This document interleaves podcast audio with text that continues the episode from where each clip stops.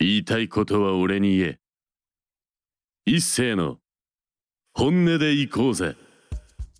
皆さんこんばんは。本音で行こうぜのお時間がやってまいりました、えー先週までね2週聞いていただいた方は本当にありがとうございました。あの今日は10月の27日ということで、えーミスターポーゴことシャドウ WX の試合がね無事に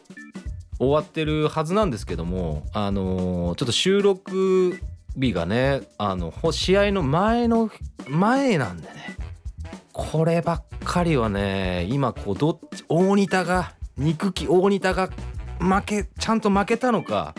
ミサボ勝ったのかっていうのがね結果がこう言えないんですよねラジオで、まあ、ちょっとねしょうがないです。こうディレクターにいつ完成音源出してくれるんですかっていうところをやきもきさせてる、えーパーソナリティの、えー一斉でございます、えー私だけですよ。こんなタイミングで納品してるのははっきり言って本当にね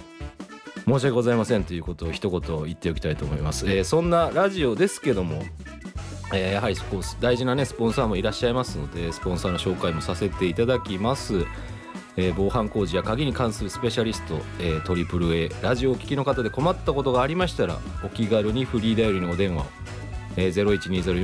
0120416927 012041 6927でございます。まあ本当はねこの人たちとねまたプロレスの見に行ったんでねきっと、まあ、その辺の話をねこう今日一日潰すこともできるんですけど、まあ、その流れを断ち切るようにも今日はやっぱりその特撮とやっぱアニメですから私も最近ちょっといろんなもの固めて見てますからね。ちょっとその辺でまた今日ご登場いただきますけども、えー早稲田大学特撮評議会から、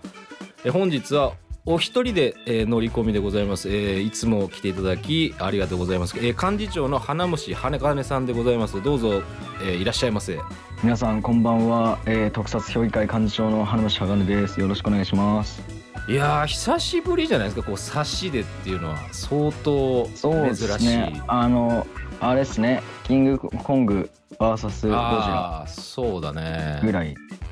いやーちょっと話し足りなかったけどねキングコングの話もやっぱり。そうですね。結構話すことはやっぱあるんですよ。やっぱこう陰謀論好きな人はねああいう映画を見ちゃ危ないからちょっと危険だよみたいな話もしたかったですし。ああ、まあやっぱりこうしかもラジオじゃないですか。こうポッドキャスターとしてねこう出てくるじゃないですか。実はこう陰謀論があってみたいなこう Q アノン信者みたいのが出てくるじゃないですかなんか。はいはい危ねえ映画だなと思いましたけどね本当に。まあまあまあ。特撮だからそこは。現実じゃないからそこはまあなんでしょう。多めに見てあげてよっていう話でいいと思ってるんですけどまあ今日もねあのーちょっとそんな2人でなんかいろいろこじらせたおっさんと大学生がこう差しで、話をするというラジオになってますので皆さん最後までよろしくお願いします。はい、えーということでお便りを、えー募集しましたが、えー一切、えー来なかったので悲しい。これがあの現実ということでしてね。もう来なかったのでちょっとテーマを変えてねもうもうデューン砂の惑星とねあの東京リベンジャーズの話をこう一人でしようかなっていうふうに思ってるんですけど花見さんこうどうですか？デューンはちょっと見に行こうと思ってますけどうん。東京リベンジャーズはまあ人気なんで僕ねあの人気なやつはとりあえず見ないっていうあのあれなんでちょっと見ないですね。見てないですねまだ。ああこれでしょ？こう来たこのなんていうのこう天の弱というか来たこれみたいな感じのまあ俺が大好きなパターンなんですけどまあ今日はねないし。今日はねもともとねもう一応海底軍艦だと特撮に関してはね。はい。いうことですから、まあ、海底軍艦の話から、まあ、しようじゃありませんか。はい。はい。まあ珍しく特撮だということで、はい、今回海底軍艦の話をしようと思ったのは何でかっていうと、はい。今年あの円谷英二、まあ、特技監督がこう生誕120周年ということではいはいはい。あの東京の国立映画アーカイブっていうところで、まあはい。円谷英二展っていうのをやっててですへねそれをあの見に行ったんですよ。おおー素晴らしい、まああのまあ、入場料120円ってことで大学生なのに。はい。かなりこうこじんまりとした、まあ、常設展プラス円谷英二のこう史跡というかポスターだったり、まあ、当時の映像だったりが、まあ、載っているとこだったんですけど、はい。まあ、その中で、こう、あの、宇宙、あ、地球防衛軍だったり、まあ、海底軍艦のポスターも貼ってあってですね、はいはい。そういえば、この、あの、本音でいこうぜで、こう、ゴジラの話はしたけど、はい。ゴゴジラとか怪獣映画の話はしたけど、ええそれ以外の、まあ一応怪獣は出てくるけど、そういうのじゃない特撮の話ってしてないなと思って、確ちょっかにと今回、はい。海底軍艦の話をしようかな。そうですね。私の方からちょっと簡単にこう、まあ、UNEXT でしか配信はちょっと見れない。まああの UNEXT で見れるんで、まあ、全然いいんですけど、まあ、ストーリーとしては、えー約1万2,000前に太平洋上から姿を消したムー帝国。だが帝国は今の海底で繁栄していた。そして世界を支配しようと総攻撃を仕掛けてくる。これですよ。もうこれもうなんて言うんでしょう。この夢しかないですよね。ムー帝国っていうことでいくと本当に。でまあ高性能の潜水艦が、まあ、ムー帝国の守護竜マンダと激突っていうのがあの映画の紹介として UNEXT に入ってますからそして総天然色ということですね、1963年の映画ですけども。まあでも、言うてマンダと、まあ、戦ってるとこはそこまでなくて、ああなるほどなるほど、こう結構、なんていうんですかね、最初の方の、はい、まあ半分ぐらいはサス、まあ、サスペンスじゃないですけど、その、海底軍艦っていうものが本当にあるのかっていうところから、そうですよね。最初は結は構リアルななんかこう、すえ何が現れたのっていうところから結構スタートするじゃないですか。なんではい。こう、人間がこう蒸発したような感じになっちゃうのみたいなところから高島忠夫さんとかがもう懐かしのねもうこの時代でいけばという方方々がいっぱい出てきますけどまあまあそういう結構映画ですよねやっぱり最初は。はい。で、途中で、まあでもなんか、その、まあ、帰還していない日本兵が生きているっていうのはいも結構その、と当時は分かんないですけど、うんうんうんうんもうちょっと後ですよね、あの、有名な方が。そうですね。70年くらいだから、はいまだもうちょっと後ですけど、でもそれもやっぱり今から見てもリアルだなと思うんですけど、うんうんうんなんか、そのムー帝国っていう、すごいなんか、めちゃめちゃ強い帝国が恐れるほどのうん戦艦をなぜか日本、旧日本軍の残留兵が作っているという、そう突だよ如ね。突拍子もない話が出てくるんですけど、そうそうだから63年ってことはまだあのいわゆるその戦地に行かれた方がまだ全然残ってた時代なんですよね。まだ、はいみなあのだってす70年代ですよ小野田さんとかがでね。で映画化もされてちょっと見に行かなきゃと思ってるんですよね。その最近また映画化されたのでそのなるほど。終戦からもうね何十年とこう戦争は終わってないんだみたいな形でこう戦い続けてきた男のなんかこうノンフィクションみたいな映画がまあまあ再現映画ですけどまあそういうのもあるので、はいはいはいまあやっぱりこの時代って結構やっぱりまあ今までも特撮いろいろ話しましたけどやっぱ戦争の影は全くそのね拭い去る気もないっていう感じですよねストーリーの中に。そうですね。うんもう完全にこう、その時代の色がありますよね。で、そこの、うんその戦争のちょっと後に生まれた、あー娘、娘、まあ、戦争中に生まれて、はいまあ、戦争後にこう育った娘に対して、君はまあ戦争を知らないだろうからみたいなことを言ってるところも、やっぱりこの、その戦争直後っていう感じもしますよね。ね。そう。まだ終わって終戦1945年から行けばそうですね18年しか経ってないっていうことでいくと、まあ、相当リアルな記憶の人たちしかいないですからほぼ。。はいいやーそれで突如、ドリルを頭につけた5.5が現れるという、はい。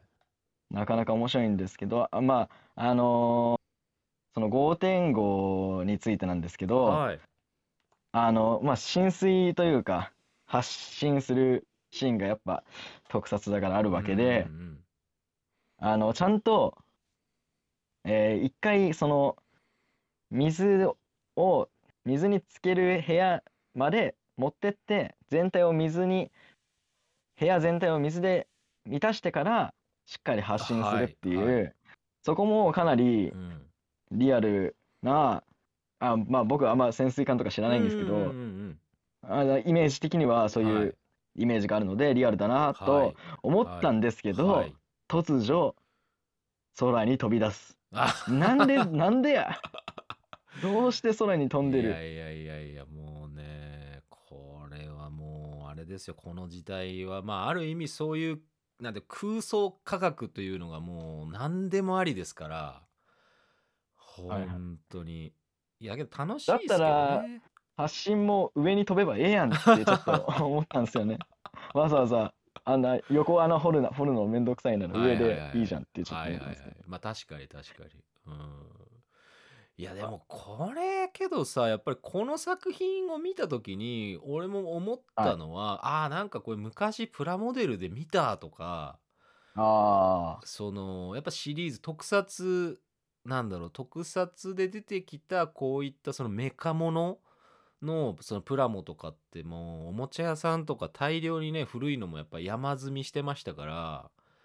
すごい懐かしいなっていう気もしましたしまあプラモ京志郎とかまあご存知か知りませんけど、まあ、そういった漫画とかねそういったものに出てきたかなぐらいの、まああとはちょっとサンダーバード思い出しましたねなんかやっぱそうですね。もう完全うん。にサンダーバード感はすごいですね。まあすごいですよね。だから、はい。そうそうそう。改めてどっちが先とか後とかって言うつもりはないですけど あのまあでもあそこら辺はい。の特撮作品は大体サンダーバードっぽいメカしてるんで。そうだよね。そうそうそう。そうですね。ん。はい。区別がつかなくてもまあ別にいいんじゃねえかなっていうぐらいの作りですから。確かに確かに。こうまああとマンダっていうまあ竜海の竜みたいな、うんまあ、ものが出てくるわけですけど、はい。やっぱり東方ということで、うん。あのー謎あムームー帝国の民族がですけど、はい。まああんな科学力を持ってるのにあの変な踊りを踊り出すっていう東方あるあるなんですよ東方、はいはいはいはい。大体なんか踊ってなんかまあモスラとかもそうですけどこう怪獣をあねあの立てまつっているというか崇め立てまつっているみたいな感じで。はい。またかよっていうあー。もう毎回こうあの本田一郎監督の映画を見てると、まあまあ特撮だけだですけどうんうん。大体踊っててうん。でこれなんかそのまあ本当かどうかわかんないですけどあの地球防衛軍っていう時にも、はい。そのやっぱりあちょ地球防衛軍じゃないな。えっ、とですね。妖精ゴラスか。はいはい。妖精ゴラスっていう映画もちょっとどっちかっていうとこう SF でリアルチックなんですけど、うん。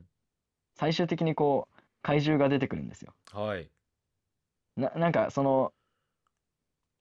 撮る特撮撮るなら怪獣出さなきゃみたいのがう、んうん。その当時なんかあったみたいでその無理やり入れられたみたいなああなるほどね。話があったんですけど、はい。だからこう海底軍艦のこのマンダうも、ん。なんか付け足しなんじゃないかってちょっと思ったんですあよ、ね。あなるほど。まあ別にさその怪獣と戦わなきゃいけなかったかっていうか、まあ、その必然性があったかっていうとちょっとこうはてっていう感じに、はい。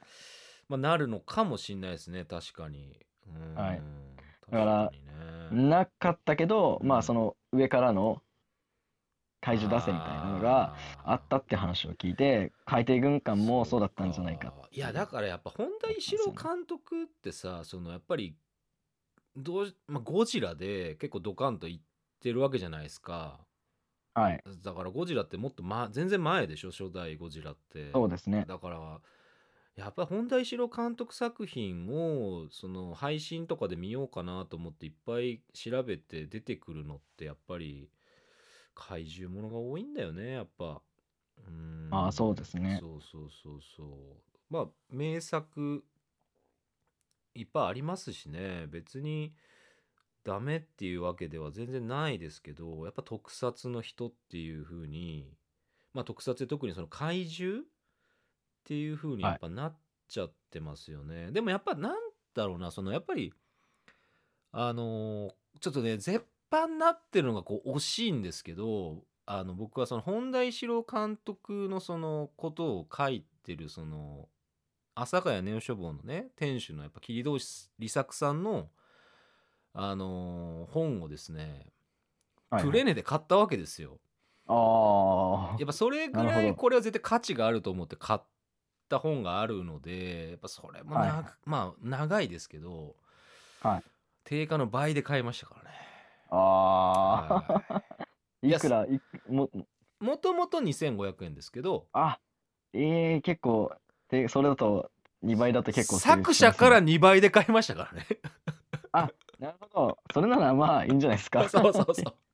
いやそう作者の木戸井さんにも申し訳ないって言われながらあの2倍払いました。だからそれはなんでかっていうとやっぱあそこは古本屋さんだから。そうですね。そうちゃんと利益出さなきゃいけないしもう絶版なんでそれしょうがないですよね。そうあの奥様に最初言われて「あごめんなさいこれ新札なんですけど実はもう絶版でこの値段じゃないんですよ」って言われて「えいくらですか?」って言ったら「5,000円で」ってああカード使えないっすよねここ。みたいな話をして一回あの現金をあの取りに帰りました。はい。いや本当ああのネオ書房さんは本当あの、はい。よくよく見ると珍しい本が置いてあったりして本当。いやいいとこ。ーあそこいいとこっすね。やっぱりネオ消防さんのつながりちょっとねあの話がそれますけどあの、はい。12月はですねネオ消防さんのイベントでお会いしたちょっとお笑い評論家の方をねそのちょっとゲストとしてあのブッキングしようとしてますから12月は m 1もあるじゃないですか。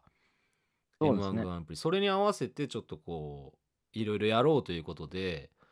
いろんな話をちょっとさせていただいてるんですけどあのーやっぱねいい出会いありますわやっぱりあそこは。いやーただ海底軍艦どうですか？その見どころとしてはやっぱりはい。ここが良かったぜこれは見てほしいよっていうところについて何かその特撮評議会的にお話しできることがあればお話をちょっとしていただきたいんですけど、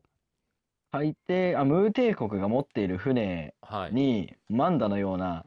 まあ、竜が頭についてる船があるんですけど、はいはい。それがもう船をバンバン燃やすところがもう本当に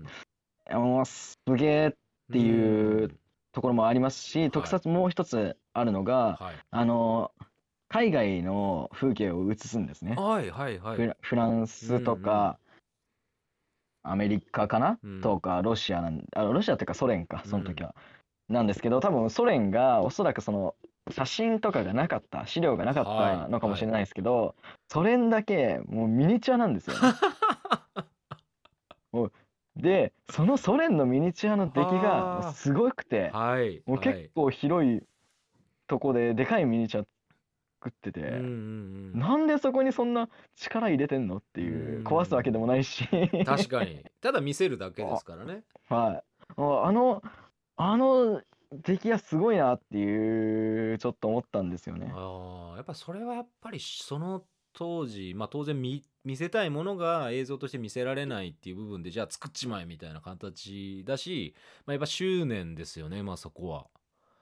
はいはい。いやすごいよねやっぱり。そうか。いやだから最初のだって車のシーンとかだってさ実写飛び込ませてんのか、そのミニチュア飛び込ませてんのあれこれどっちなのっていうぐらいの感じだったんで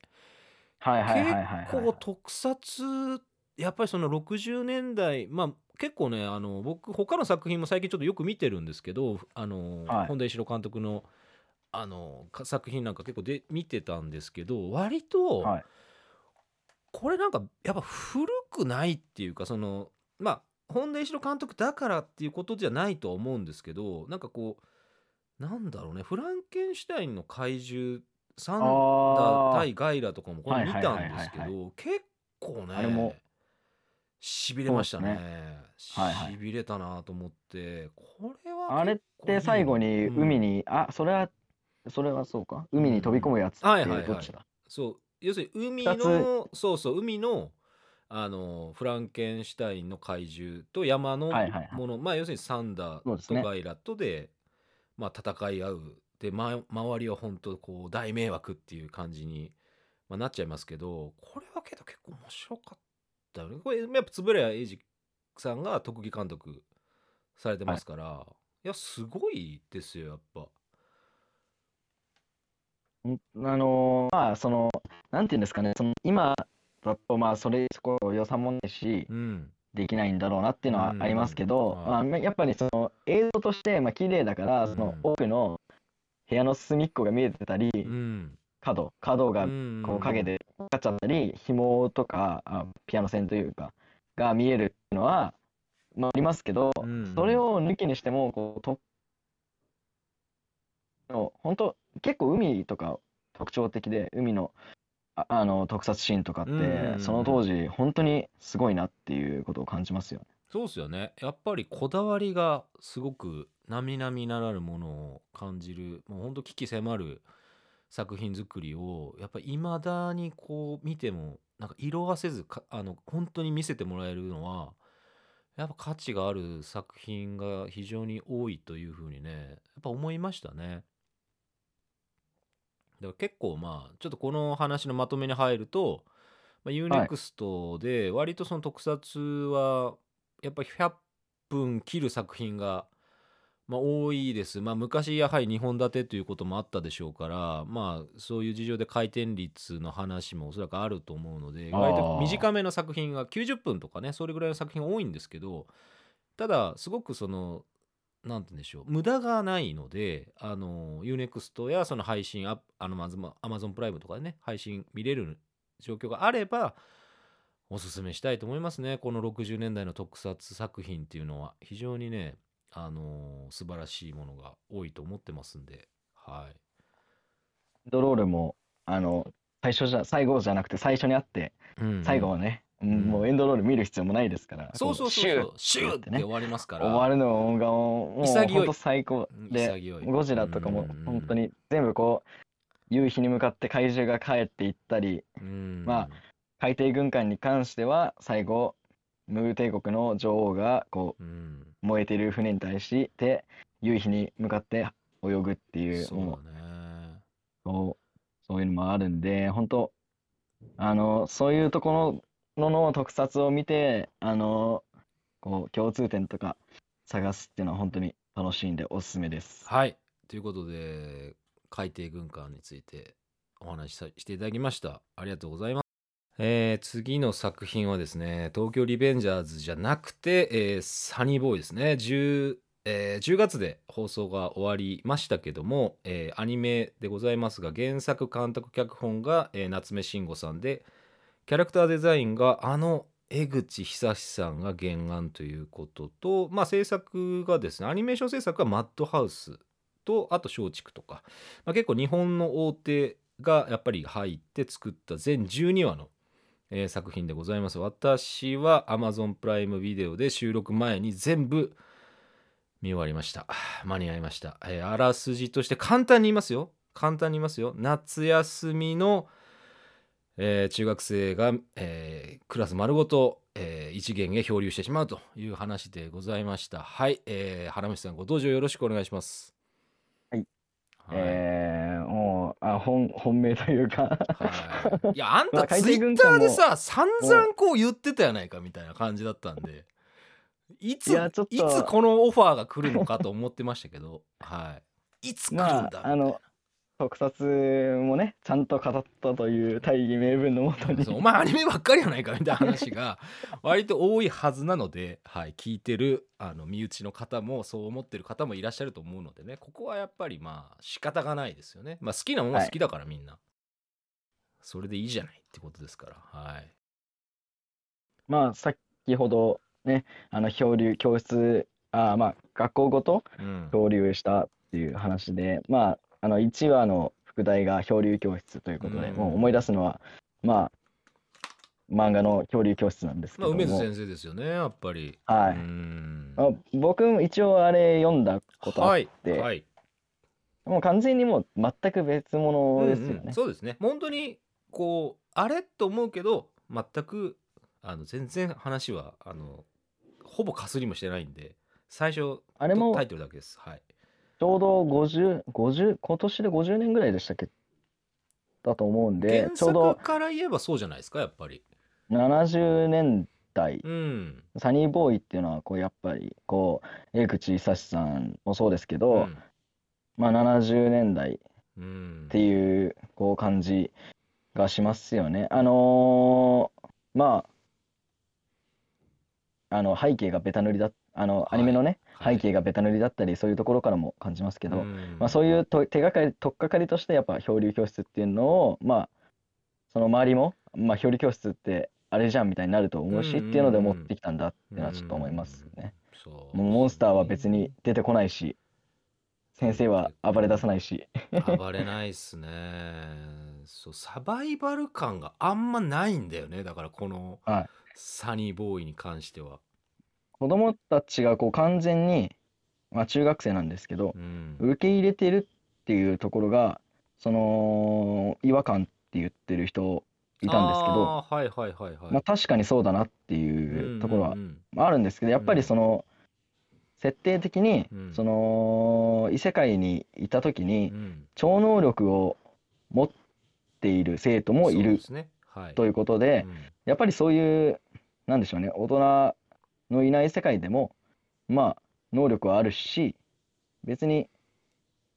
まあ気楽にというわけじゃないですけど。いやだってこれ考えによってよってはさまああの、はい。ストーリー的なネタバレはしないつもりなんですけどまあそのちょこちょことその世界観としてのそうちょっとネタとしていけばその能力に気づかない人が実はあ自分こんな能力あったんだとかってやっぱ気づいていく過程もやっぱあるしはいはい基本的には大人って出てはくるんですけど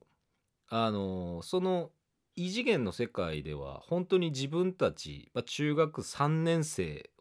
だけですからねほぼ。はい。でいろんな人と出会いますが基本的には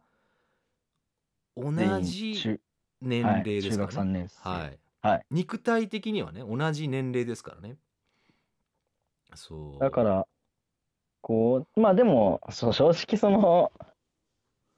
今今というかうん。現代でうん。漂流教室的なものをやるとしてうん。そんなもともとと同じようにその子供たちでどうにもできなくてみたいな、まあ話だと元と同じなんでそうそうそう最初から。そうそうなんってですよ。いう感じは。最初だからサバイバルものを期待しちゃった人は絶対見続けられないとは思いましたけどね。はい。もう1話でまあサバイバルじゃものじゃないってことはもう完全にもう分かってもらえるとうん。思うんで、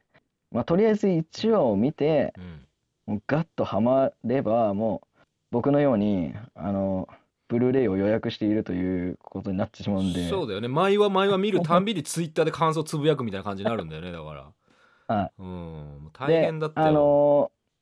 ーやっぱり余白っていうものが大きくて毎話そうだね。はい何をしうんキャラ各キャラクターが、まあ、いっぱいいるいるのもそうだし、うんからなこのキャラが何をしてるかわからない時間っていうのが、うんそのうん毎回毎回あるわけですよ。うんそういう、ま、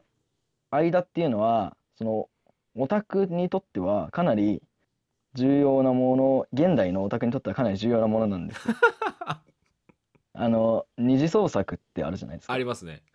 あれってその間を考えるものなんですよ。うんうん間があればあるほどうん。うん二次創作ってできるんじゃないかっていう僕の持論があって、だかうん。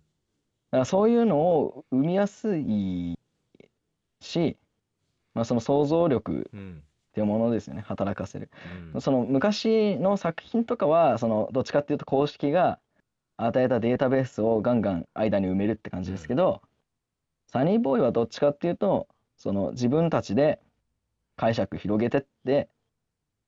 ワイワイ喋るっていうのがかなり楽しいんじゃないかなと思ってもっと見てる人をね増やしたいんで。ねそうだね。まあだから声優としてこの人が大好きですっていう人がもしいればあのおすすめしたいのは津田健さんが中学生の声を演じられますからぜひ聞いていただきたいと思いますね、この人やっぱすげえなと思いましたから。あの監督によると一応全員あのキャスティングはオーディションじゃなくて、あの指定指名ということなんであもう完全にこうはい。津田健津田健さんうもん。指名でってことだったので、でもさびっくりしたのもそのやっぱ声優さんすげえなっていうふうにやっぱ思いましたよ。上田洋二さんとかだってまあいい年ですよ。はいはい。あのキャップ演じてた方もあの御年50歳でございますよはいはい。はいだからそれだけこうみんなそのまあ演技力もね当然その素晴らしい方もまあ結構ベテラン勢も中学生演じてる方も結構いらっしゃいますしあとはね俺はねこのなんかやっぱりこう江口久志さんのあの女性こうの描き方っていうキャラクターのこうなんだろうねこう小憎たらしい感じの表現が すごい江口さんっぽいよなと思いましたよほんと。こうちょっとシャレオツな感じも含めてね。はいはい。これオタク向けの作品なのかねって感じはありましたけどね最初。そうですね。絵柄はちょっとなんか割とイケてる感じを描いてるんですか？恋愛ものになるんですか？これみたいな感じで見てましたけどもう最近だと、あま、まあ、あのーあれですね、レコードの、あのー表、あのー原画集というかう、ん。出してたうり、ん。まあ、ビレッジヴァンガードとかね、そうそういうサブカル、いわゆるサブカル系うのん。ことやっている感じですけど、そうだまあでもねやっぱり、まあ、ストップひ、ひばりくんとかもそうですけうんうんうん。ど、まあ、いい、いい絵描くよなっていう。いやいい絵描きますよ。この人はほんとこう、ね、いろんな意味でこうねこうくすぐりますよ。人の気持ちを。本当に。まあ、ほあの、さっき、あの、声優の力っていう話があったんでですけど、あの、僕はあの、中学生ぐらいの時に、結城葵さんにすごいハマった時があって、はいはいはい。で、最近は別にそんなことねえぞと思ってたんですけど、あの、サニーボーイのみずほっていうキャラクターはがい、結城葵さんなんですけど、あもうそれでもうめちゃめちゃ、ま、まだ抜け出せてねえよ、俺はっていう、厨房のまんまだっていうのをちょっとね、思ったんですけど。い、やこのアニメを見て面白いとかって言ってるおっさんとかあなた方はもうね厨房のまんまだから気持ちが本当に。もうはっきり言おう そうですそこは。でだって音楽とかだってさ曲だってさもう銀杏ボーイズですよ主題歌エンディングはもうタイトルがさ、はい。少年少女だよ。でこうサビがさ「僕はさよならは言わない」とかっていう風にずっと言ってるわけ。はいはい。もうどんだけこじらせてんだよこのアニメとか思いましたから。ほんとさ。でもやっぱこういう、その、なんていうんですかね、高校生とか中学生が出る、出てくるアニメって、うん。大人になると見れないって言いますよね。まあ見れない人も多いしその共感できない人もかなり多いし。で俺もだから別にその中学生の心情に寄り添うとか共感してくれとかじゃなくてわだから今みたいに結構ツッコミが多いじゃない？その SNS とかでさそのオリジナルの作品とかこういったファンタジーものってすごくすぐ突っ込まれるわけじゃん。しかはい。もオリジナルですよ、原作もないわけだからその人気が出るっていうかその一定の当てが全くない状態でで音楽とかも選びに選んでその監督の趣味かもしれない。けど塔とかいるんだねだって音楽の。はい。挿入歌で。あれはもう完全に監督の趣味味らしいですね。もうかかった時にびっくりしたよ。うわ塔も入ってるみたいな感じだったんで。それはねほんとねあのちょっと来ましたね。まああの、はいはい。何話とは言いませんけどまあね見てりゃ分かるっていう感じなんで塔が聴ける人は、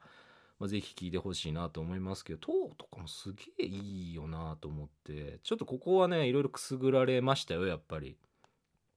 うん。お音楽は選びに選んだっていう話を。いやー選んでますよね。これサントラはすごいことになってると思いますよきっと。はい。サウンド、うんサウンドトラック売ってるんですけど、うん。あの、レコードが、こう、え、あのーまあ、ファースト、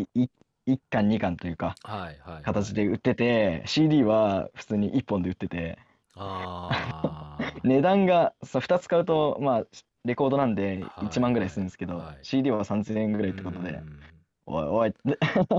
まあね。完全にジャケデザインだろっていう。金払うとこ。いやでもよくこういう作品を今こうねちゃんと作ったなっていうところがやっぱ素晴らしいなと思いましたけどねやっぱり。はうん。まあほとんどもう今リアルタイムで、まあ、見る人も当然そのね放送エリアの方はいらっしゃるでしょうけどもう今はその配信で結構なその多さで配信見れますからまあアマプラもそうだし UNEXT とか Hulu とかいろんなとこで見れるんでこれは結構見る機会はいろんなとこで見れると思うのでねこれまあ、はね Amazon プライム入っていれば見てほし見いれるんでね。はい。ぜひ見てほしい。まあ、あとは、あれですね、あの、多分、おそらくはい、近日中に、はい。ニコニコ動画で一挙配信するっていうあーなるほどね。話を言ってたのはい。で、それで、うん。ぜひ。あのー結構、あの、ニコニコも、まあ、Amazon プライムも同じ時間にあの配信されてたんですけど、僕はもう、とりあえず誰かのコメントも見たいってことで、うん。一番最初はニコニコ動画で見て、そうだね。だからその後、そうだね。まあ本当にいろんなその見どころでいくってもその単純なサバイバルとか謎解きじゃないので非常にそのまあなんなまあ人のこうキャラクターのこう内面に入っていくものとかも相当ありますしねそのキャラごとにそのいろんな世界があるので、まあ、そこをもあの楽しんでほしいだから1話ごとに割とあの最後の目的に向かっていくんだけど1話ごとにちゃんとしっかりキャラクターメインのそのキャラクターとテーマがやっぱあるじゃないですか。はい、だからそこをねやっぱこう見てる人感じて楽しんでほしいなと思いますしあとはまああの亡くなった時間っつうのはまあ取り戻せねえからあのなんだろうねこういろんなことをこう決めていく中ではあとはそのちょっとけどね俺の中ではちょっとこうまあやっぱ作品っていうかまあこういうアニメそうなるよなと思ったのはその自己決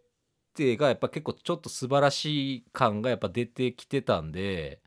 こう自己決定こそがこう人生では素晴らしいんだっていうのが結構出てたんでこれはねその人によってなので、まあ、それが一概にいいかいい結果を生むかっていうのは分からないっていうこともひょっとしたら気づかせてくれる作品かもしれないですね。果たして、みたいな。果たして。ネタバレしないように言うの大変だから本当に。そうだからね何を期待するかっていうよりはそこの最後に行き着くまでに何があってそして最後にどうこれが締められるのかっていうのをこうね12話ねちゃんと、まあ、見る人は一気に見てほしいと思いますね。はい、今見れますから全話。はい。原水さんが何か見どころとはああれですね、僕的には、まあ、おまあ、最後、オチっていうのも、はい、まあ、重要なんですけど、はい。まあ、そこにたどり着くまで、こう、自分が何を 考えたかっていうのが、こう、うん。なんか、久しぶりに、めちゃくちゃものを考える作品だなと思ったんですよね。まあ、その、結構前にも話させてもらった回るピングドラムとかはい。もそうなんですけど、はい。その久しぶりにこう自分で考えながら見たなっっていいう作品で、こうあの最近というかずっと「ウルトラマントリガー」っていうものが始まってから、はい。特撮あの、はい。リドーシリ作さんと一緒に特撮放課後ってところであのレビューをやらせてもらってるんですけど、はい。あそこの考察にももうめちゃめちゃこう 影響を与えるというか、うんうんうん。あの深くさらに深く考えるようになって。そうですね。本当にその考える楽しさっていうのと、まああとは、その、まあちょっとツイッターとかではあんまなんか、はいはいはいいいねリツイートで、うん。そんなだけですけど、友達とは、うん。その、ここがこうで、うん。ここは違うんじゃないかみたいな、そういう会話ができたっていう、おいて、もう本当にいい作品だなと思ったのであーなるほ、ど。もう本当ぜひ見てくだわかりました。さい。はい、私は他人の考察ほぼ見ませんが、はい、あの そういったものは一切あの無視して自分の中で温めたいなと思いましたね。はい、これはまあいろんなそのいいとこも悪いとこもいろんなところねやっぱ感じるところそれぞれありますから、まあ俺だってもう全部がねこう手放しにこう肯定するわけではないですけど久々にこうアニメであいいの来たなというふうに思わせていただける作品でございました。そして、えー曲紹介の方はやはり、えー花道さんの方からねよろしくお願いします。はい。えーサニーボーイの挿入歌、挿入曲ですけども、えー、3つ目のペア、聴いてくはい、えーお別れのお時間がやってまいりました。なんとですねこの放送の収録で1時間以上喋ってますけどまあ放送できるのはね本当28分少々ということで、えー名残惜しいですが、えーねあのお別れもしなきゃいけませんので、まあ、この番組ね、えーメールアドレスは本音アットマーク、えー、ミュージックハイフンバンカー .com えー本音の釣りは HONNE でございます、えーあとはミュージックバンカーで検索していただいてそちらから投稿フォームに入って、えーメッセージを送ることも可能でございますので、ぜひね感想とかリクエストよろしくお願いします。アーカイブは YouTube、Spotify、Apple、Google Podcast 等で配信されておりますのでねぜひよろしくお願いいたします、えーということで花虫鋼さんから、えー告知等ございましたらぜひよろしくお願いします。えー、早稲田大学特撮評議会はですね、あのまあ、いつでも会員募集中っていうのと、あのついにというほどでもないんですけど、電子版を始めまして、あ記事ですね、あのまあ、ホームページで見れます見れるんで、あの特撮評議会の会員が適当にあの特撮についてちょっと話して、それを、まあ、記事にしたみたいなものなんで、気軽に読んでもらえると嬉しいです。はい。どうですか？その会員さんの方はますますというこますますというかまあ若干名でも、まあ、増えつつあるという感じですかね。まあでもなんかやっぱり普通の生活に戻ってきてるのかわかんないですけどどやっぱりその最初から、あのは春というか、まあ、春にしかやっぱ入んないんだなっていう感じはしますね。確かに確かに、はい、まあね皆さんまた年を重ねてあのーサニーボーイみたいにねそこにずっといられるわけじゃないですからあのー卒業という、まあ、就活卒業というあのかなりこう聞きたくない話も皆さんあのあるお年頃だと思いますけど、まあ、懲りずに、えーお付き合いよろしくお願いしますということで、えー本日は、えーパーソナリティの一世とえー特撮協議会幹事長の花虫鋼でした。はい、えーそれではまた生き延びてお会いしましょうありがとうございました。